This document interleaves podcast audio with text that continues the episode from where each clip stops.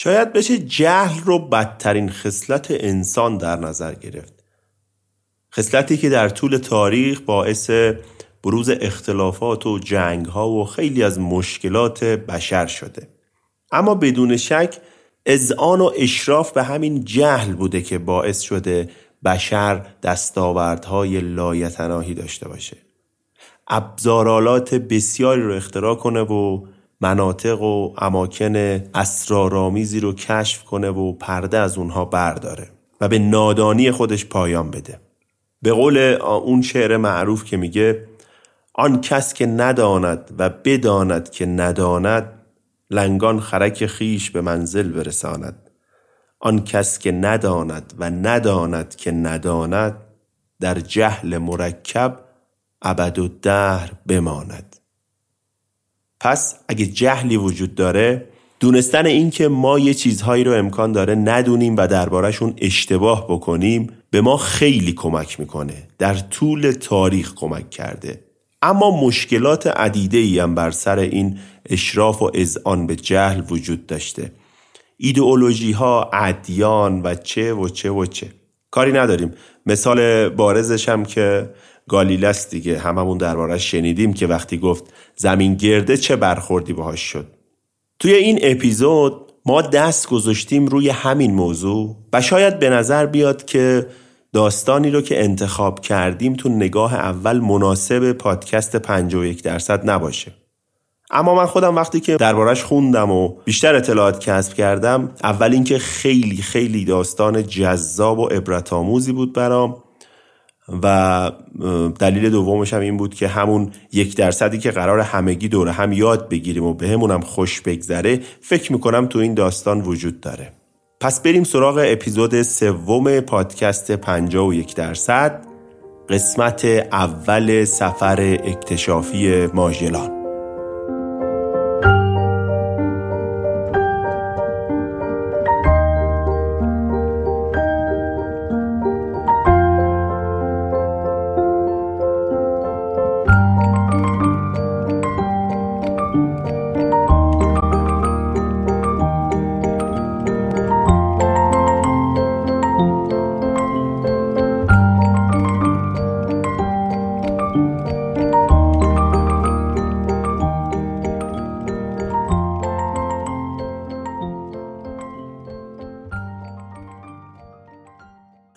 سلام. من پوریا بیات هستم و اینجا پادکست 51 درصد. امروز در بهمن ماه 1402 در حال ضبط اپیزود سومیم که مربوط به قسمت اول اپیزود سریالی سفر اکتشافی ماژلان. همین اول کار رو سر چراغی بذارید. من یه تشکر صمیمانه از شما دوستای نازنینم بکنم که انرژی عجیب غریبی به من دادید. توی دو تا اپیزود قبلی که منتشر کردیم از پادکست و به من و بچه های تیم خیلی خیلی محبت داشتید و منو مورد لطف قرار دادید. خلاصه خواستم بگم که دمتون گرم و سرتون سبز. یه چیز دیگر هم همین اول کار یادآوری کنم که دو تا لطف رو همیشه در حق ما انجام دادید و امیدوارم که بازم انجام بدید. اولی اینه که حتما پادکست رو از اپلیکیشن های مخصوص پادکست گوش بدید. مثل کست باکس و گوگل پادکست و اپل پادکست و اپلیکیشن های این شکلی. و دومم این که ما رو به دوستای اهل ذوقتون معرفی کنید. بذارید این جمع دوست داشتنیمون همینجوری بیشتر و بیشتر و بیشتر بشه. خب اضافه نگیم و بریم سر ماجرای اصلی خودمون یعنی سفر اکتشافی ماجلان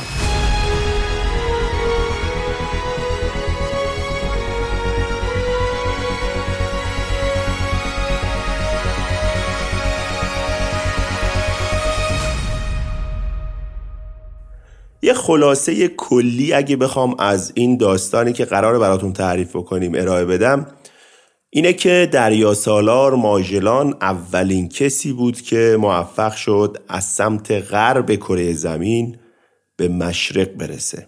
یعنی عملا اولین کسی بود که موفق شد ثابت کنه کره زمین گرده.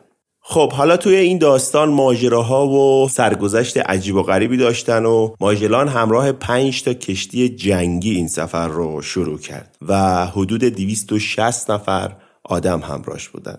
ماجراهای خیلی زیادی هم داشتن در طول این سفر چون از سرزمین هایی عبور می‌کردن که ناشناخته بود.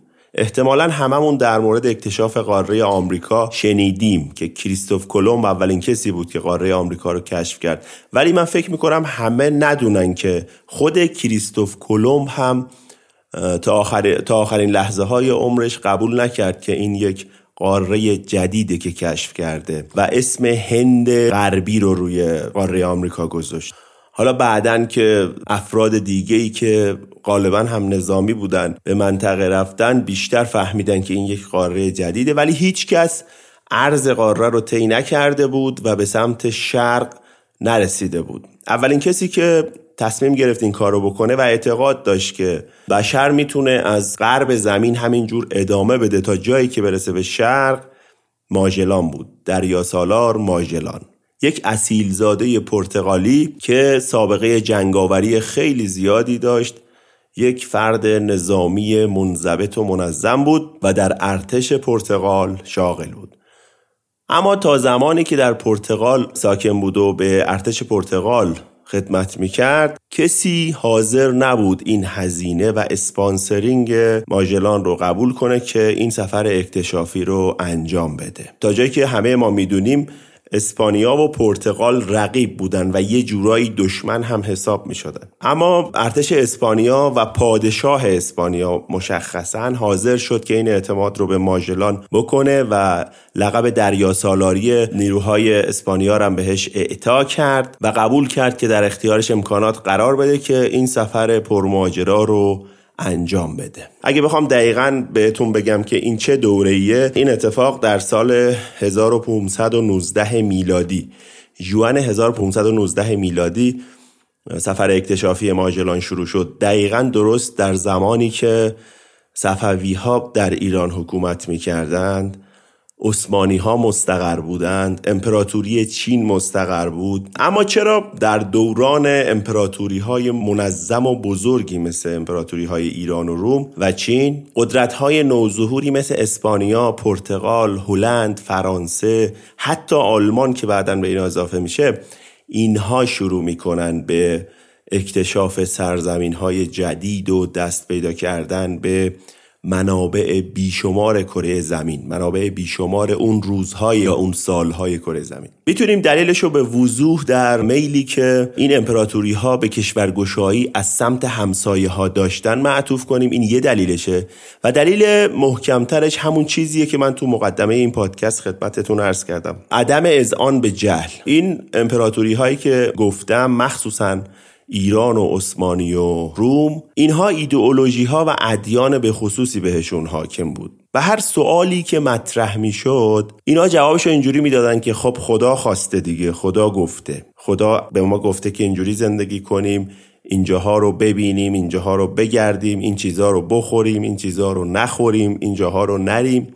اما وقتی که اسپانیایی ها و پرتغالی ها و اروپایی ها مشخصا شروع می‌کردن به اکتشاف خب مسلم بود که نمی‌تونستن از سمت همسایه ها امپراتوری عثمانی ایران یا امپراتوری های این شکلی توسعه پیدا بکنن. تا حدودی هم احتمالا مجبور بودن که جاهای دورتر رو برن بگردن و تصرف کنن و به متصرفات خودشون اضافه بکنن. اما یه نکته ای که وجود داره و خیلی خیلی مهمه اینه که ژنرالی مثل ناپل اون وقتی که به کشور مصر حمله می کرد فکر می کنم حدود 160 نفر اگر اشتباه نکنم این عدد رو حالا یه تعدادی کمتر یا بیشتر دانشمند هم همراه خودش می برد خیلی جالب این موضوع این مسئله برای من. با وجود اینکه اینها هدف شاید اصلیشون تصرف و دستیابی به منابع اولیه بود ولی به هر حال دانشمند هم با خودشون داشتن و جالبه که اولین بار همین دانشمندهای همراه ناپل اون بودن که رشته زبانشناسی و دینشناسی رو به جهان معرفی کردند و حتی در ایران هم خط میخی و ایلامی اولین بار توسط فکر می‌کنم انگلیسی ها رمزگشایی و خونده شد. و وقتی که بهش نگاه می‌کنیم دلیل عمده و اصلی این اتفاقات اینه که این مملکت ها و ملت ها از آن داشتن که یه چیزایی رو نمی‌دونن و باید برن و کشف کنن و بفهمن و لمس کنن. برعکس امپراتوری هایی که مستقر بودن و مدعی بودن که نماینده های خدا هستند و همه چیز رو می‌دونن و اگر چیزی رو نمی‌دونن قرار نیست که بدونن چون خدا اینجوری خواسته. یا حالا خدا یا ایدئولوژی های دیگه که به شکل های دیگه به مسئله نگاه می‌کردن. من همین اول داستان دوست داشتم اینو باز کنم که بدونید چرا این داستانی که خیلی به پادکست ما نمیاد ما دست گذاشتیم روی تعریف کردنش و دوست داریم بهش بپردازیم. این چند دقیقه رو دوست داشتم توضیح بدم و بدونید که دلیل پرداختن به داستان ماژلان چیه. راستی یادم رفت اینو بگم. این اپیزود من فکر می‌کنم که مناسب بچه ها نیست گوش دادنش چون صحنه های خشونت توش هست. پس توصیه می‌کنم که اگه توی یه جمعی هستید که اونجا بچه هست یا توی ماشین بچه همراهتونه احتمالا مخصوصا اواخر اپیزود مناسب گوش دادن بچه ها نیست. پس لطفا این رو مد نظر قرار بدید. کنار بچه ها این اپیزود گوش ندید چون صحنه های خشونت توشه. بریم و شروع کنیم خود داستان اصلی سفر اکتشافی دریا سالار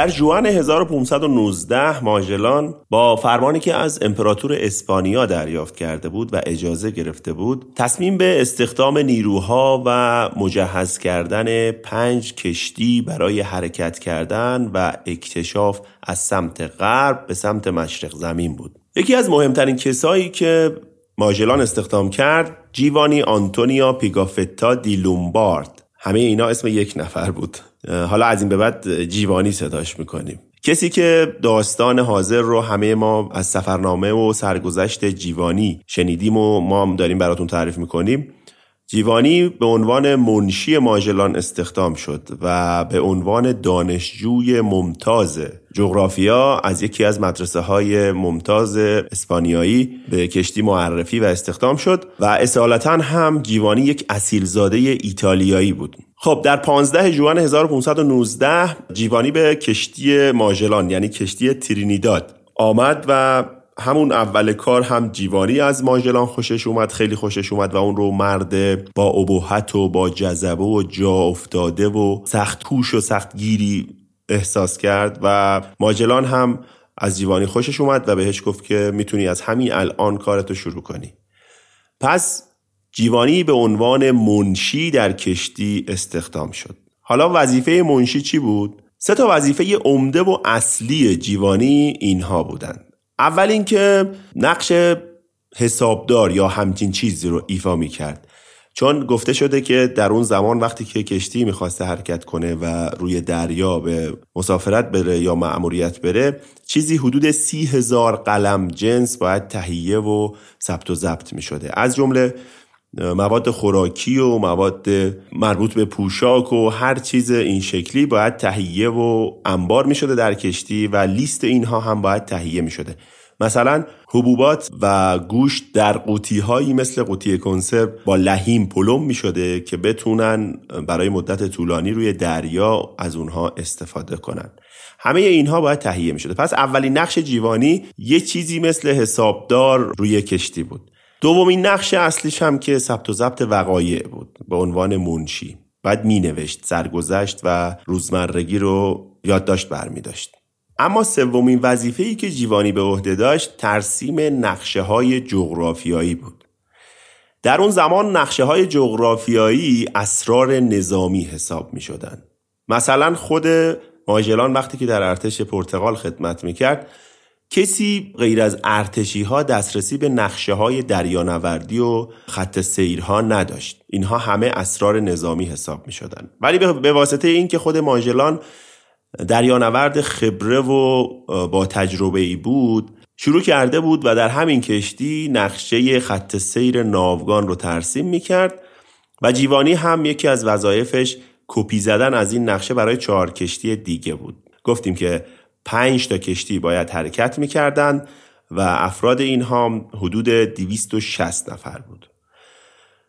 جیوانی با وجود اینکه دانشجوی ممتاز جغرافیا بود توی خاطراتش می نویسه که وقتی من جای خالی اسامی روی نقشه ها رو دیدم قبل از اون تصور می کردم که بدونم و بتونم اینها رو تکمیل بکنم. ولی وقتی باهاشون مواجه شدم دیدم جاهایی هست که من تا حالا روی نقشه ندیدم و هیچ ایده و پیش زمینه ای هم ازش ندارم و مجبور بودم که از خود ماژلان بپرسم و اسامی اونها رو یادداشت کنم. و این نشون می‌داد که ماژلان چقدر دریانورد با تجربه و خبره ایه.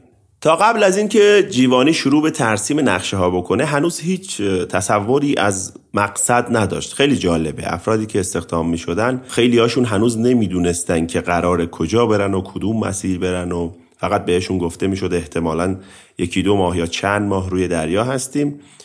و مقرری و حقوقی مشخص می‌شد و با توجه به تواناییشون استخدام می شدن یا اینکه رد می شدن استخدام نمی شدن. جیوانی هم گفتیم دیگه اصیل زاده بود هم خیلی با ادب بود و به خودش اجازه نمی‌داد که بپرسه از ماژلان که ما قرار کجا بریم چه مسیر رو بریم. و اینکه اصلا انگار مرسوم نبوده و نیروهای جز ابتدای کار به خودشون اجازه نمی‌دادن که همچین سوالاتی رو مطرح بکنن. وقتی که جیوانی شروع به ترسیم نقشه ها کرد متوجه شد که مقصد جنوب شرقی آسیاست. اما نه از مسیر معمول و مرسوم اون دوره و اون زمان. خب دلیلش چی بود؟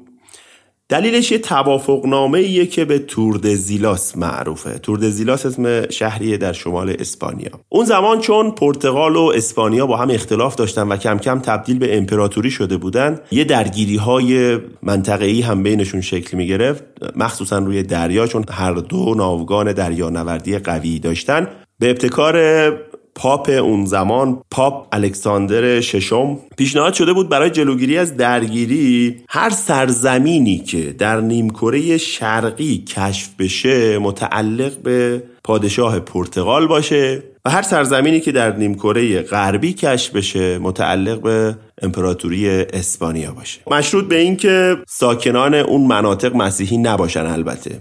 منظور این بود که اگه اونا قبلا مسیحی شده باشن احتمالا متعلق به امپراتوری های اروپایی هستند. بنابراین گفته شده بود که اگر ساکنینی داشته باشه اون مناطق و ساکنین مسیحی نباشن سرزمینی که توی نیمکره شرقی بود مال پرتغال باشه. هر کدوم که توی نیمکره غربی بود مال اسپانیا باشه.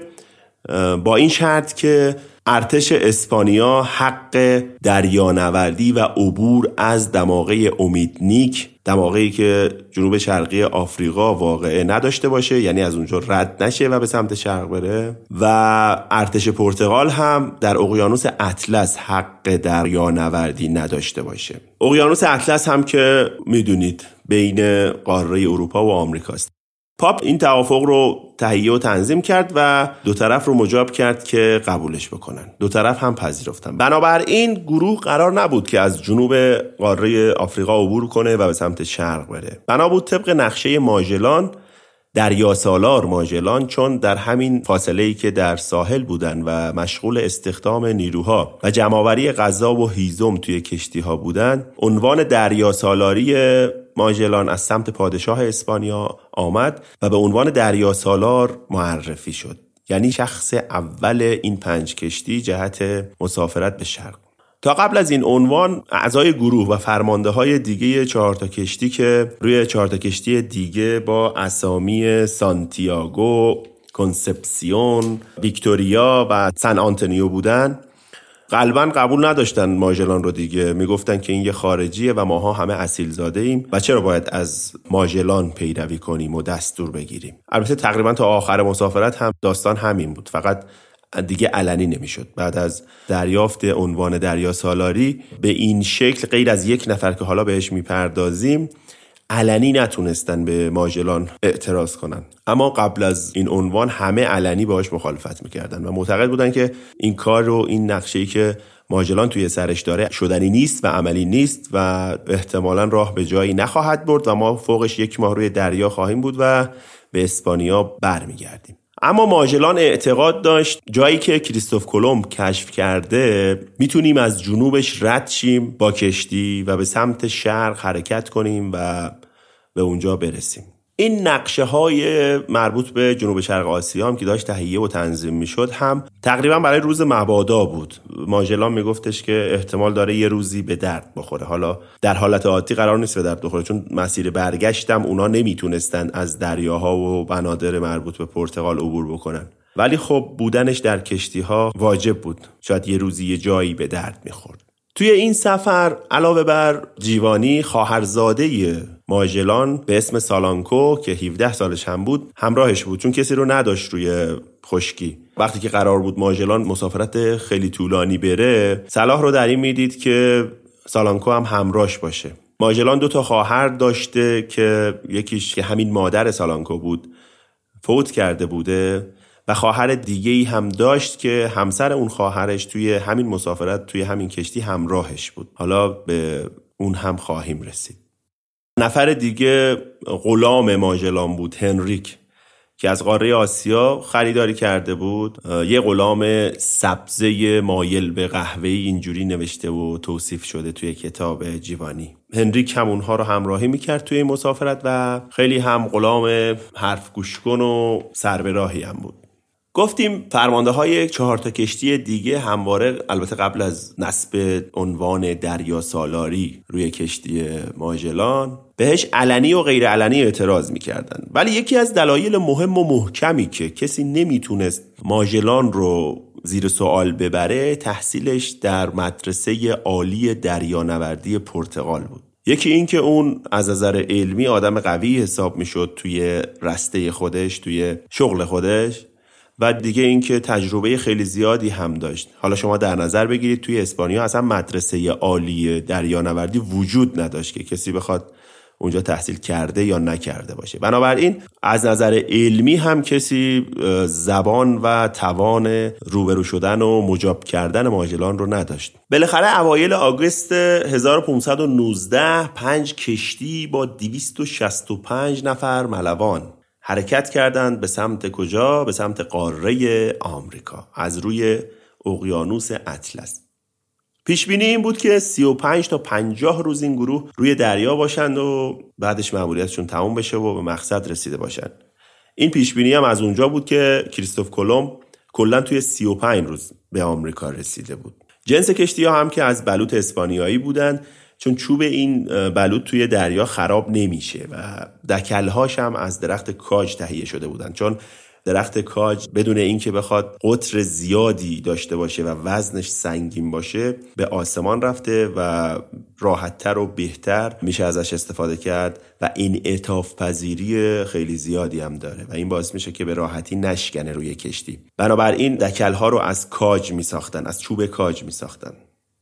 کشتی سانتیاگو کوچکترین کشتی این گروه اعزامی بود. گفتیم که پنج تا کشتی داشتن. سانتیاگو کوچکترین کشتیشون بود. بنابراین توانایی حمل توپ نداشت. ولی چهار تا کشتی دیگه هر کدومش به سه تا توپ مسلح بودن. خب گروه راه افتاده بود و اولین وظیفه‌ای که ماژلان به جیوانی داده بود برگردوندن ساعت شنی بود.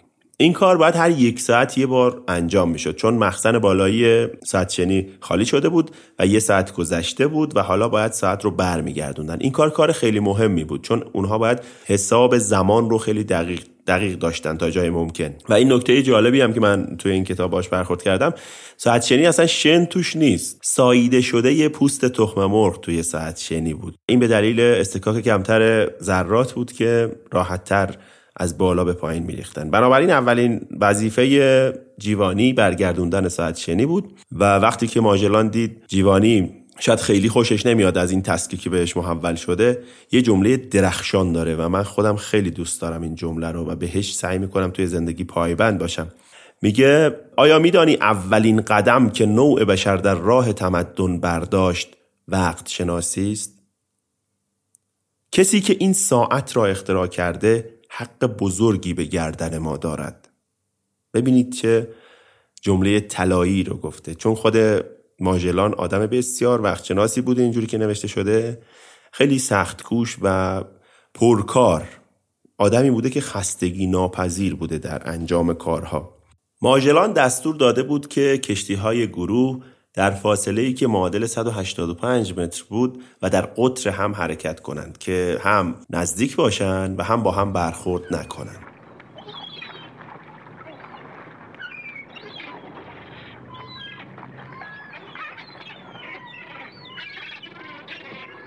روند کار همین بود که هر روز صبح کشتی که جلوتر بود با بوغ به کشتی پشت سریش سلام می‌کرد و همینجور دوم به سوم سوم به چهارم و چهارمی به پنجمی سلام می‌کرد. اما یک شمه ها روند کار اینجوری بود که کشتی حامل ماژلان باید توقف می‌کرد و بقیه کشتی ها یکی یکی از کنارش عبور می‌کردن بوغ می‌زدن و ناخدای فرمانده کشتی کلاه بر می داشت و سلام نظامی به ماژلان می‌داد. این کار بیشتر به خاطر انگار این بود که نظم برقرار باشه و گروه حساب کار دستشون باشه که فرمانده کیه. وقتی در 15 سپتامبر 1519 برای اولین بار ماژلان دستور داد جهت حرکت رو از غرب به جنوب تغییر بدن کارتاژن فرمانده یکی از کشتی های اون چهار تا کشتی دیگه حالا با این کارتاژن خیلی کار داریم. این تقریبا ارشدترین فرمانده بین اون چهار تای دیگه بوده و ایشون هم یک اصیلزاده اسپانیایی بوده. اعتراض می‌کنه رسما به ماجلان اعتراض می‌کنه که چرا جهت رو تغییر دادید و از این صحبت ها. تغییر جهت هم اینجوری بوده وقتی که دریانوردا با بادبان ها کار می‌کنن لازم نیست که حتما بادی در اون جهت بوزه که بتونن اون جهت رو حرکت کنن. دریانوردها به اندازه خبرن که حتی با قرار گرفتن زاویه بادبان ها می‌تونن بر خلاف جهت باد حرکت کنن. یعنی بادی که داره میوزه حتی می‌تونه کمک کنه که در خلاف جهت خودش کشتی حرکت بکنه. و افرادی که روی کشتی بودن خبره این کار بودن و ماژلان دستور داد که گروه به سمت جنوب حرکت کنه. کارتاژن اعتراض کرد.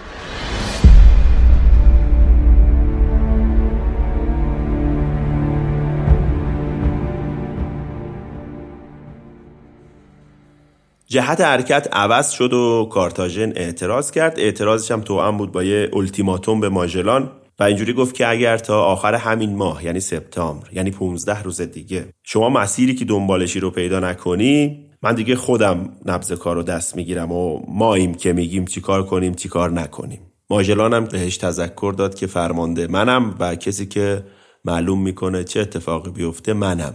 خلاصه اعتراضای کارتاژن از همینجا شروع شد و این تازه اول ماجرا بود.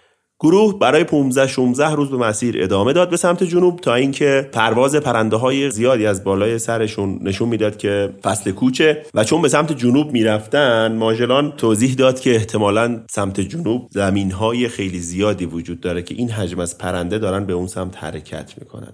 حالا دیگه همه ما می‌دونیم که جنوبگان قاره‌ای که قطب جنوب در اون قرار داره 80 درصد آب شیرین کره زمین واقع در جنوبگانه. توجه کنید دیگه قرن 18 و 19 جنوبگان کشف شده و ما الان در قرن 16 همیم و نابغه ای مثل ماژلان پیش بینی می‌کنه که احتمالا منطقه خشکی در جنوب هست که این پرنده ها در این تعداد زیاد دارن به اون سمت حرکت می‌کنن. الان دیگه می‌دونیم قاره جنوبگان سردترین نقطه کره زمینه و سی تا کشور حدود 70 تا پایگاه پژوهشی اونجا دایر کردن و حدود خیلی جالبه این آمار من درباره جنوبگان که خوندم.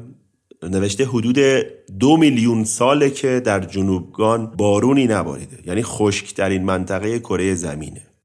خب روزها گذشتن و گذشتن و گذشتن تا پنجاه روز بود که تیم داشت هنوز به سمت جنوب حرکت می‌کرد. و کارتاژن که در یک شنبه های گذشته دیگه تصمیم گرفته بود به ماژلان سلام نظامی و احترام نظامی نکنه به بهانه بیماری البته. باز شروع به اعتراض کرد و نزدیک ماژلان شد و گفتش که الان پنجاه روز ما داریم به سمت جنوب حرکت می‌کنیم. و به اون آبراهی که شما دنبالشی به سمت شرق نرسیدیم. به تندی و با بی احترامی از کنارش عبور کرد و برخلاف عرف رایج بین پنج کشتی قبل از ماژلان حرکت کرد و نشون داد که اوضاع می‌تونه خطرناکتر از این هم بشه. ماژلان هم که هوای سالانکو و جیوانی رو مثل بچه های خودش داشت وقتی ازش پرسیدن که فکر می‌کنی چقدر طول بکشه که به جزایر ادویه برسیم چون مشکل فقط رسیدن به شرق نبود دیگه. اونها وقتی به شرق رسیدن تازه باید می‌رفتن حرکت می‌کردن سمت جزایر ادویه جزایر ملوک و اون مناطقی که ادویه داره و اصلا و اساسا گروه داشتن به سمت جزایر ادویه حرکت می‌کردن و قصد تجارت ادویه به سمت اروپا رو داشتن. چون ادویه خیلی ارزشمند بود. میخک و فلفل و جوز ارزش بینظیری برای کشورهای اروپایی داشت. وقتی از ماژلان سالانکو پرسید که دایی فکر می‌کنید چقدر دیگه طول بکشه که به جزایر ادویه برسیم؟ جواب ماجلان جالبه. ماجلان میگه که طبق گفته ارسطو میزان آب و میزان خشکی روی کره زمین برابره. بنابراین ما دیگه خیلی زود باید به جزایر برسیم و به اندازه کافی آبها رو طی کردیم. و این نشون میده که نظریه ارسطو اون زمان اشتباه بوده. علا رقم همه چیزهای جالبی که ما از عرستو می‌دونیم این چیزی که من ازش خوندم جالبه که درست نبوده و ماجلان هم بهش استناد می‌کرده می‌گفته که به زودی می‌رسیم به, جزا... به شرق و جزایر ادویه. ماجلان به همراه چهارت کشتی دیگه همچنان به جهت جنوب و در امتداد ساحل داشتن حرکت می‌کردند و به دنبال آبراهی بودن که اونها رو به سمت شرق هدایت کنه. خب طبیعیه که هر آبراهی که می‌دیدن رو باید اینها امتحان می‌کردن و ازش عبور می‌کردن ببینن این آبراه هست و مسیر بهشون اجازه عبور به سمت شرق میده یا نه. و این کار رو از اولین رودخانه ای که امروزه ما می‌دونیم رودخانه ریو دو جانیرو هست شروع کردن و وقتی که روزها در طول این رودخانه داشتن به سمت شرق حرکت می‌کردن همینجوری عمق کم می‌شد و کم می‌شد و کم می‌شد تا اینکه مطمئن می‌شدن این رودخونه است و گذرگاه دریایی نیست و برمیگشتن. و همینجور کارتاژن اعتراض می‌کرد و اعتراض می‌کرد و دوباره اعتراض می‌کرد. خلاصه کارتاژن شده بود موی دماغ ماژلان بعدم شده بود موی دماغ ماژلان. خب گذشتن از رودخانه ها خیلی هم بی خطر نبود. به هر حال عمق کم باعث به گل نشستن کشتی ها میشه. و اونها مجبورن که ناوبری رو جوری انجام بدن که کشتی ها به گل نشینن. و اون سواحل هم چون خالی از سکنه بود اونها یک قایق رو پیشاپیش کشتی اول انداخته بودن به آب و یک نفر با وسیله خاصی که یک وزنه به سر یک تناب متصل بود هر از چند متر توی آب مینداختن و در می آوردن و علامت می‌داد که عمق اجازه عبور کشتی رو میده بیاد یا اینکه عمق اجازه عبور نمیده نیاد. به این صورت ناوبری انجام می‌شد. به هر حال تکنیک های به خصوصی رو استفاده می‌کردن به سفارش خود ماژلان چون دریانورد خیلی خیلی با تجربه بود و به سمت جنوب همینجوری ادامه مسیر می‌دادند. به هر حال بعد از چندین بار رفتن توی آبراهای مختلف و به این نتیجه رسیدن که اینجا گذرگاه دریایی نیست و رودخونه است تنها دستاوردی که عبور از این مسیرها براشون داشت سید ماهی تازه فقط اونم برای مصرف روزانه بود چون هوا به طرزی بهاری و کم کم به سمت تابستون گرم می‌شد. اینم به دلیل این بود که اونا در نیمکره جنوبی قرار داشتن دیگه. چون زمانی که اینها از اسپانیا حرکت کردن اواخر تابستون بود و قاعدتا الان باید اوایل پاییز و زمستون بود دیگه. اما چون فصل ها در نیمکره جنوبی و شمالی معکوسن اینها دوباره وارد بهار و بعدش تابستان داشتن می شدن. بنابراین ماهی ها رو نمی‌شد نگه داشت و فقط برای مصرف روزانه می‌تونستن ماهی گیری بکنن و اینم بگیم که نکته جالبی که خود من هم توی همین داستان یاد گرفتم اینه که وسط اقیانوس ها ماهی وجود نداره و ماهی ها بیشتر نزدیک سواحل هستن یا رودخونه ها بنابراین اینها هم که در رودخونه ها و سواحل حضور داشتن تنها دستاوردی که این سواحل و رودخانه ها براشون داشت این بود که ماهی تازه روزانه می‌تونستن مصرف بکنن. بعد از اینکه یک بار به مدت یازده روز یک مسیر رو طی کردن و بعد برگشتن و دیدن که این مسیر هم اشتباهه یازده شبانه روز. کارتاژن دیگه باز هم اعتراض کرد و نزدیک اومد و گفت که آقا این چه وضعیه؟ تو ما رو مسخره کردی ما هی میریم میایم. تو آخرش ما رو به کشتن میدی گروه رو نابود می‌کنی و تجهیزات رو از بین می‌بری. و اینجا برای اولین بار ماجلان عصبانی شد و با تندی بهش گفت که بهتره که از فرمانده اطاعت کنی.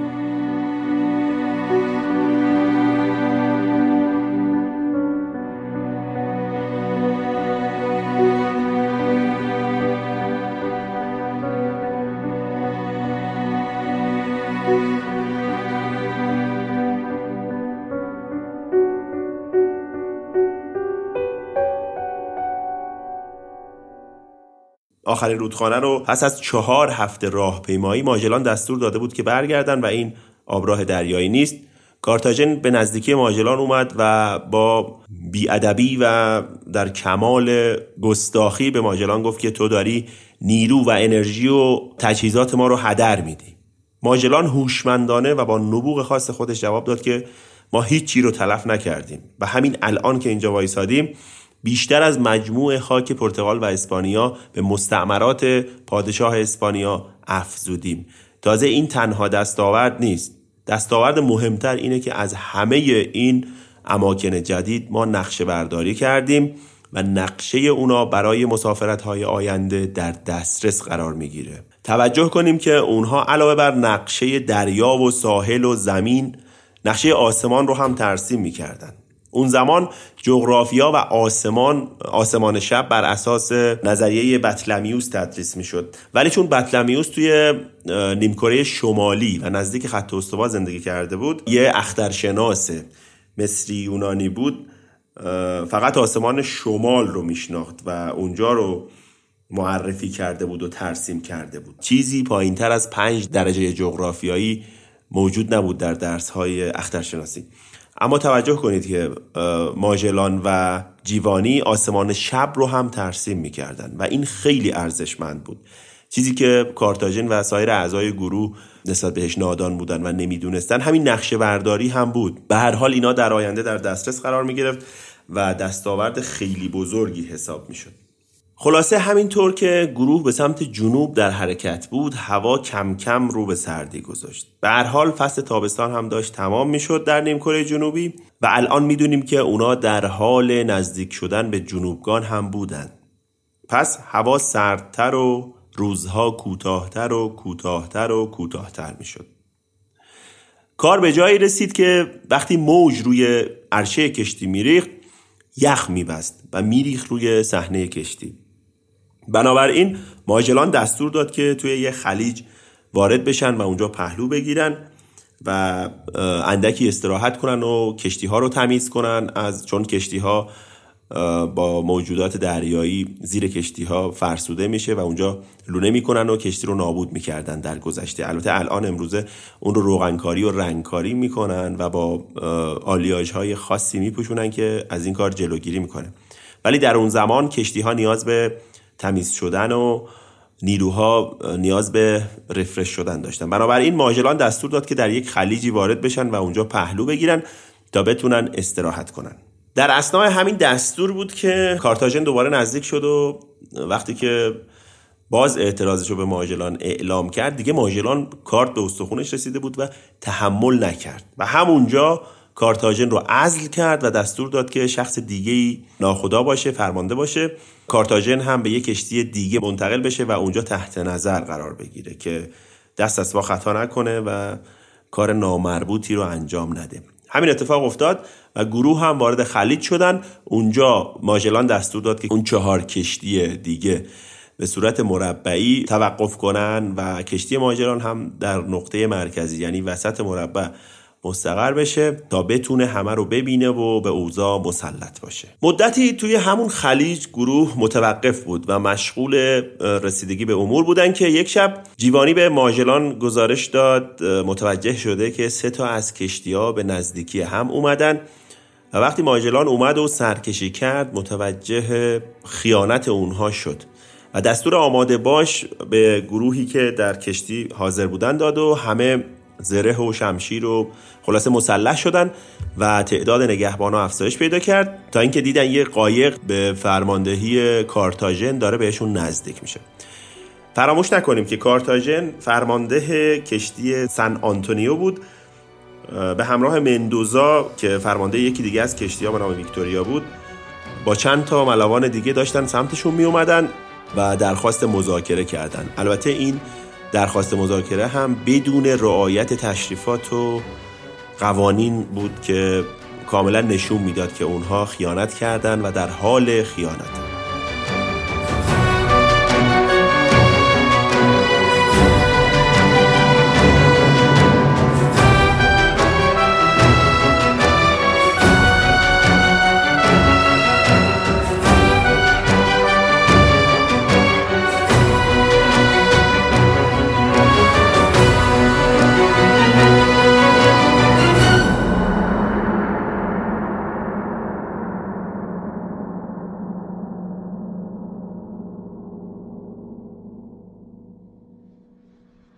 خلاصه درخواست مذاکره پذیرفته شد و ماژلان گفتش که می‌تونن مذاکره کنن و بیان داخل کشتی. اومدن و به ماژلان گفتن که ما دو تا شرط داریم که بهت وفادار بمونیم.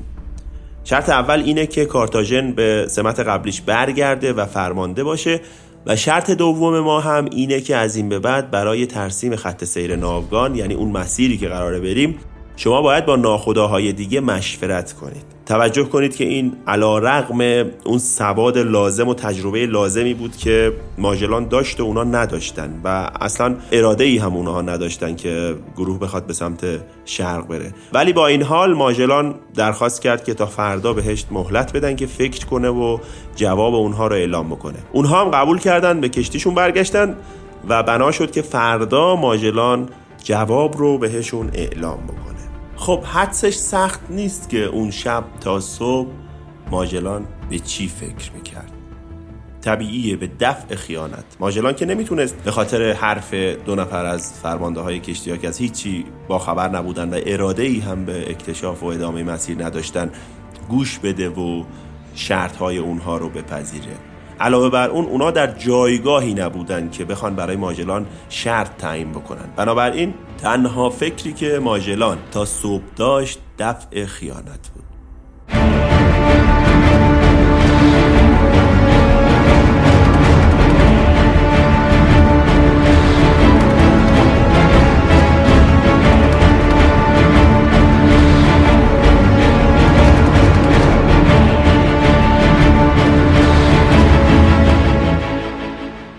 صبح که شد ماجلان افسر ارشد کشتی خودش رو صدا کرد که اسمش اسپینوزا بود و با جیوانی به دفترش یا اتاقش فراخوند. و برای اونا توضیح داد که یه نقشه خوب برای دفع این خیانت داره. نقشه این بود که ماجلان یک نامه ای رو نوشته بود که یه گروهی به فرماندهی اسپینوزا و با جیوانی ببرن و اونجا تحویل فرمانده کشتی ویکتوریا یعنی مندوزا بدن. در حالی که اون می‌خواد شروع به خوندن نامه بکنه اونها با کاردهای کوچیکی که همراه دارن خنجرهای کوچیکی که همراه دارن امون ندن. و مندوزا رو بکشن. توی این فاصله هم ماجلان گفتش که ما گروهی رو به سمت شما میفرستیم که اگه بتونید درگیری رو برای چند دقیقه ادامه بدید اونا به کمکتون میان و کمک می‌کنن که اونها رو شکست بدید. اسپینوزا و جیوانی و شیش نفر ملوان دیگه به سمت کشتی ویکتوریا حرکت کردند وقتی که رسیدن وقتی نگهبان بهشون فریاد زد یکی از ملوان هایی که روی دکل نگهبانی می‌داد فریاد زد که متوقف شید. پرسید شما کی هستید؟ توضیح دادن که ما حامل جواب دریا سالار ماژلان هستیم که باید به مندوزا تحویلش بدیم نامه رو. گفت که نامه رو به من بدید تا من بدم اینا قبول نکردن و گفتن که ماژلان گفته به خود فرمانده ناخدا تحویل بدیم وقتی داستان رو به مندوزا گفتن به فرمانده ویکتوریا گفتش که اجازه ورود بدید. اول اسپینوزا بعد جیوانی و بعد شش نفر ملوان دیگه وارد شدن و در مقابل مندوزا ایستادن. وقتی که اسپینوزا نامه رو از جیبش در آورد و به مندوزا داد هنوز سطر اول رو نخونده بود که اسپینوزا با اون خنجر کوتاه دو سری که یعنی دو ای که در جیبش داشت که در اصطلاح بهش داگ می‌گفتن به مندوزا حمله کرد.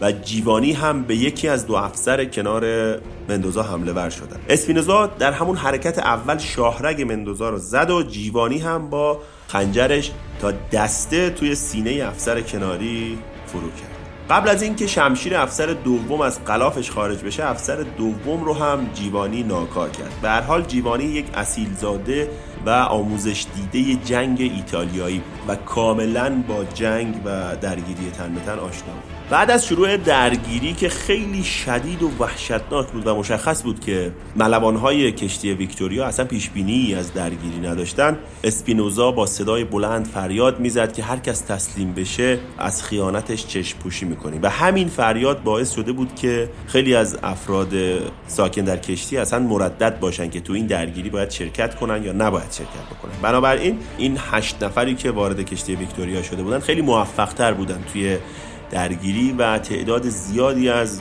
نیروهای خیانتکار رو کشته بودند و کم کم داشتن خسته می شدن و جراحت برداشته بودن. جیوانی هم فریاد می‌زد و همینجوری میگفتش که اگه تسلیم بشید توی مجازاتتون تخفیف داده میشه از شما چشم پوشی میشه و چه و چه و چه. تا اینکه جراحت جیوانی اینقدر زیاد شد که از هوش رفت و با برخورد یه تبر روی کلاه خودش به زمین افتاد. وقتی چشمشو باز کرد که دید توی کشتی خودشونه و بالای سرش سالانکو، هنریک و ماژلان ایستادن. بعد از بهوش اومدن جیوانی معلوم شد که ماژلان سی نفر ملوان رو با کیسه های شن به کشتی ویکتوریا فرستاده تا اونو روی عرشه کشتی بپاشن و عرشه لغزنده ای که از خون افراد کشته شده لغزنده شده دوباره برای جنگیدن و تصرف کشتی مناسب بشه اینم نشون دهنده نبوغ و کارکشتگی و با تجربگی ماژلانه خلاصه افراد ماژلان موفق میشن که ویکتوریا رو تسلیم کنند و بعد از تهدید کردن با توپ کشتی رو تصرف بکنن. بعد از گرفتن کشتی سوم ماژلان دهانه خلیج رو بسته بوده با کشتی خودش. خب الان دیگه اینا سه تا بودن اون خیانتکارا دو تا دیگه. میرن جلوی خلیج رو میبندن و از فرار اونا جلوگیری می‌کنن و با توپ تهدید می‌کنن که اگه کسی بخواد تسلیم نشه ما کشتیشو غرق می‌کنیم.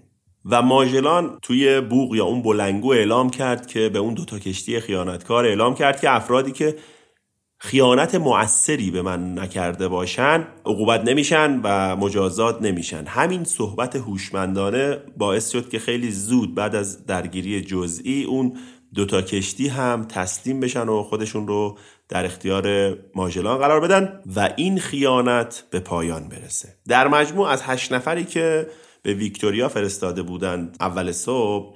چهار نفر کشته شده بودند و چهار نفر هم که زنده مونده بودند مجروح بودند. ماجلان هم صبر کرد تا یکم حال مجروحاش بهتر بشه و یه دادگاه ترتیب داد که به جرم خیانتکارها رسیدگی بشه. حالا خیانتکارها کیا بودن؟ ماجلان سه نفر رو انتخاب کرد که توی دادگاه علیهشون رأی بده. به هر حال اینا با محدودیت نیرو هم همراه بودن. نمی‌تونستن هر کسی که در خیانت نقش داشت رو عقوبت کنن و حالا یا بکشن یا اونجا حبسش بکنن و تحت نظر بگیرنش به هر حال با محدودیت ملوان هم مواجه بودن. بنابراین باید اینجا هوشمندی به خرج می‌داد و کاری می‌کرد که یه زهر چشم از بقیه گروه بگیره اما نفرات اصلی رو هم مجبور بود که جریمه و مجازات بکنه. بنابراین سه نفر رو انتخاب کرده بود که مجازات بکنه. نفر اول که مشخص کی بود؟ کارتاژن. کارتاژن اصلی ترین متهم بود. نفر بعدی که قصد داشت اونو به دادگاه بیاره و براش حکم بده کوهزادا بود. کوهزادا هم ناخدای یکی دیگه از کشتیا بود که خیانت کرده بود و با کارتاژن همکاری کرده بود. نفر سوم هم یک کشیش بود. کشیشی که نقش پررنگی توی خیانت و شوراندن اعضای کشتی های دیگه داشت. ایشون هم قرار بود که مجازات بشه و براش حکم داده بشه.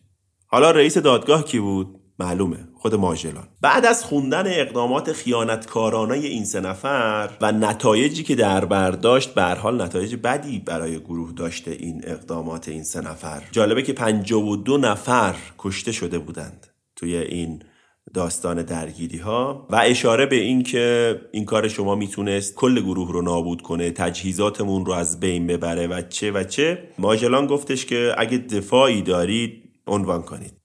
اولین نفر کشیش بود که ماجلان ازش دفاعی خواست. کشیش فقط یک جمله گفت یک جمله کوتاه. رحم کنید. نوبت رسید به کارتاژن. کارتاژن هم با غرور خاص و تکبر مخصوص خودش گفت چیزی ندارم بگم.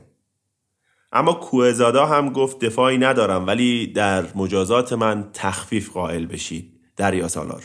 این همه چیزی بود که سه نفر گفتن. همین سه تا جمله. اما گفتیم دیگه ماژلان بنا بود که زهر چشم درست حسابی از کل گروه بگیره که تا آخر این سفر اکتشافی دیگه با این موارد مواجه نشه. خود این کتابی که جیوانی نوشته و این سفرنامه که نوشته توش عنوان کرده که اینجا خیلی ماژلان زیاده روی کرد و جرمی رو عنوان کرد که اصلا شامل این افراد نمی‌شد و اون جرم سوء قصد به جان پادشاه بود جان شخص پادشاه بود و چون خودش رو نماینده پادشاه می‌دونست اینجا عنوان کرد که شما به قصد شما انگار به خود پادشاه سوء قصد داشتید وقتی که به من سوء قصد داشتید. جیوانی تو کتابش نوشته که اینجا ماجلان زیاده روی کرد. ولی وقتی که این کتاب رو می‌خونید و متوجه موقعیت و اون استرار کار میشید خیلی راحت فهمیدن این که ماجلان مجبور بود یک جرمی رو عنوان بکنه که بتونه با خشونت به خصوصی با اینها برخورد بکنه. که دیگه تو سفری که اصلا معلوم نیست چقدر طول بکشه از این مشکلات براش پیش نیاد. این هم می‌تونیم هوشمندی و نبوغ ماجلان در نظر بگیریم. چون این جرم این جرمی که ازش نام برد سوء قصد به جان پادشاه حکمش این بود که باید چهار دست و پای اون شخصی که به این جرم محکوم میشه به چهار تا اسب بسته بشه و در چهار جهت مختلف حرکت کنن که اعضای بدنش از همدیگه باز بشه. خب اینجا رو کشتی که اسب وجود نداشت. پس کاری که انجام می‌شد این بود که باید ملوان ها این کار رو انجام می‌دادن و با چهار تا تناب چهار دست و پای اون محکوم بسته می‌شد و در چهار جهت کشیده می‌شد. وضع فجیع و زننده برای کشته شدن هر محکوم می‌شد متصور شد. بله خیلی اگه بخوایم بهش نگاه کنیم و منطقی نگاه کنیم خیلی خشنه خیلی هم صحنه مشمعز کننده ای واقعا. ولی من تصور می‌کنم که راه دیگه ای ماجلان نداشته. البته ماجلان علاوه بر این که به اعدام افراد رو محکوم کرد اون جرم دوم رو بهشون منصوب کرد.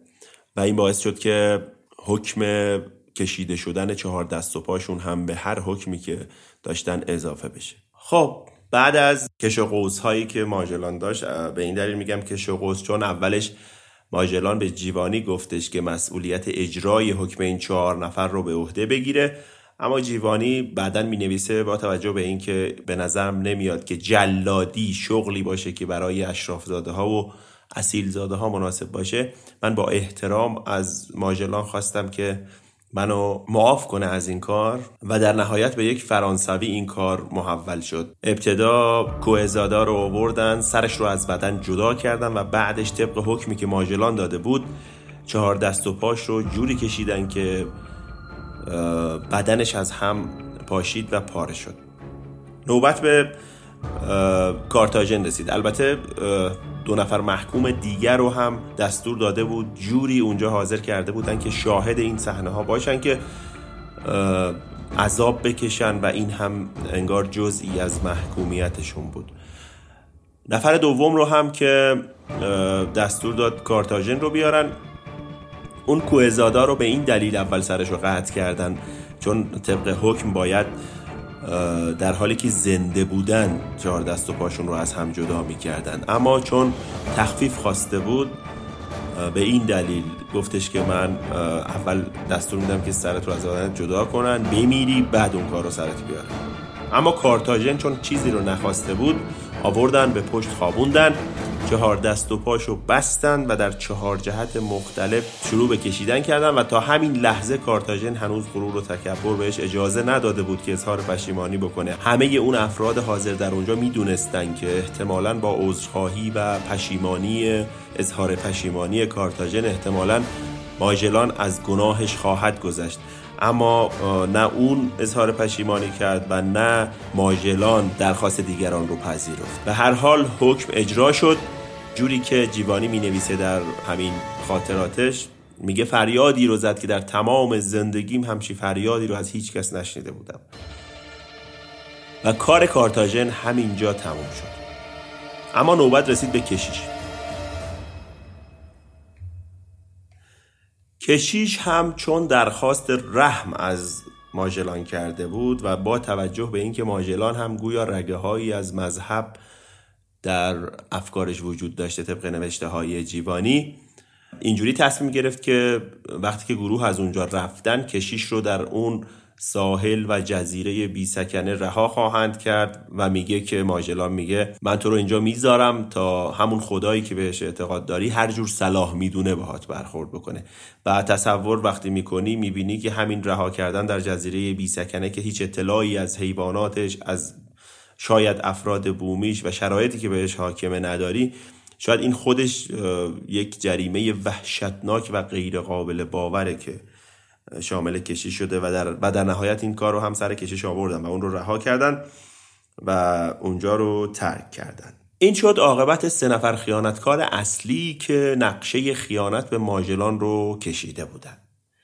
ماجلان جوری خدمت سه نفر رسید که تا آخرین روزی که گروه با ماجلان همراه بودن کسی حتی فکر خیانت هم دیگه به سرش خطور نکرد. شاید خیلی ها ماجلان رو نقد می‌کنن که آقا حد خشونتش خیلی بیش از حد بوده. ولی اون شرایط اون روی اقیانوس موندن اون شرایط اسفناک حالا جلوتر بهش می‌رسیم که اون اتمام آزوغه اون شرایط بدی که گروه تحمل می‌کنه ایجاب می‌کنه که همه حرف شنوی داشته باشن همه انضباطشون رو رعایت بکنن همه پای کار باشن و گروه رو به هیچ بهانه‌ای به هم نریزن. و وقتی به از این زاویه بهش نگاه می‌کنی می‌بینی که ماجران حق داشته و احتمالا راهی جز این برخورد با این سه نفر نداشته. کما اینکه می‌تونسته با تعداد بیشتری از آدما همچین برخوردی رو داشته باشه. ولی اون مسلحت اندیشی و اون دور دورنمایی که از مسافرت داشته اجازه این کار بهش نده اما همین سه نفر هم جوری محاکمه و اعدام میشن البته دو نفرشون اعدام شدن که به معنی واقعی کلمه درس عبرتی برای تمام اعضای گروه میشن.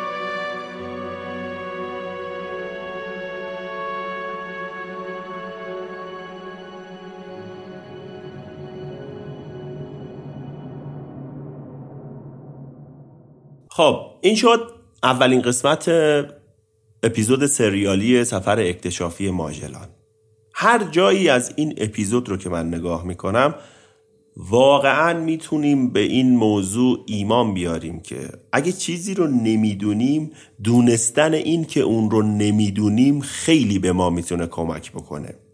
همین ماجرای اعدام شدن کارتاژن و اون فرمانده دیگر رو در نظر بگیرید یا اون کاری که کشیش انجام می‌داد و بین گروه اختلاف ایجاد می‌کرد. ناشی از جهلش بود که نمی‌تونست تصور بکنه که چه لطمه ای داره به گروه می‌زنه و هر چی ماژلان سعی کرد که اینها رو متوجه بکنه و از این جهل در بیاره موفق نشد. چرا؟ چون اونها مغرور بودن. کشیش یک ایدئولوژیست و دیندار بود. و معتقد بود که اون بهتر از هر کسی می‌دونه که خدا چه چیزی رو بهتر می‌خواد برای بشر. و اون دوتا هم که قره از این بودن که اصیل زاده و اشراف زادن و بهتر از هر کسی می‌دونن صلاح گروهشون و تیمشون و ملوانانشون چیه. و هیچ وقت نخواستن این رو بپذیرن که امکان داره چیزی رو ماجلان بدونه که اونا ازش اطلاع ندارن. این شد که باعث شد سرشون به باد رفت. من سعی کردم که قسمت اول این اپیزود طولانی نشه و تا همینجا فکر می‌کنم کافیه. ادامه داستان رو توی اپیزود بعدی تعریف خواهم کرد و فکر می‌کنم سه تا قسمت این اپیزود طول بکشه. دوست دارم که نظرتون رو درباره این اپیزود داستانی چون این اپیزود داستانی دیگه به هم بگید و اگر ایرادی دارم که حتما دارم توی اپیزودهای بعدی بتونم برطرف بکنم. من نظراتتون رو می‌خونم. به این افتخار می‌کنم که شما به صدای من گوش می‌دید و به زحمت بچه ها ارزش قائل میشید. بازم لازمه که اسم دوستامو بیارم. این اپیزودها رو علیرضا رعوف عزیز ادیت می‌کنه که کارشو من خیلی دوست دارم و قبول دارم. نیما محمدی عزیزم هم که با همراه با پیمان راهی منو همراهی می‌کنن توی انتخاب عنوانها توی پیدا کردن محتواها و نوشتن سناریو و کسرا افشاری دوست داشتنی منم که توی قسمت های تکنیکی این موضوع کمک می‌کنه. البته تکنیکی پادکست رو نیما هم هندل می‌کنه. پس من از همینجا دست تک تکشون رو میبوسم و از شما هم خیلی خیلی ممنونم که ما رو همراهی می‌کنید. قدر این نظر تو با لطفتون رو می‌دونم. دمتون گرم نفستون شاد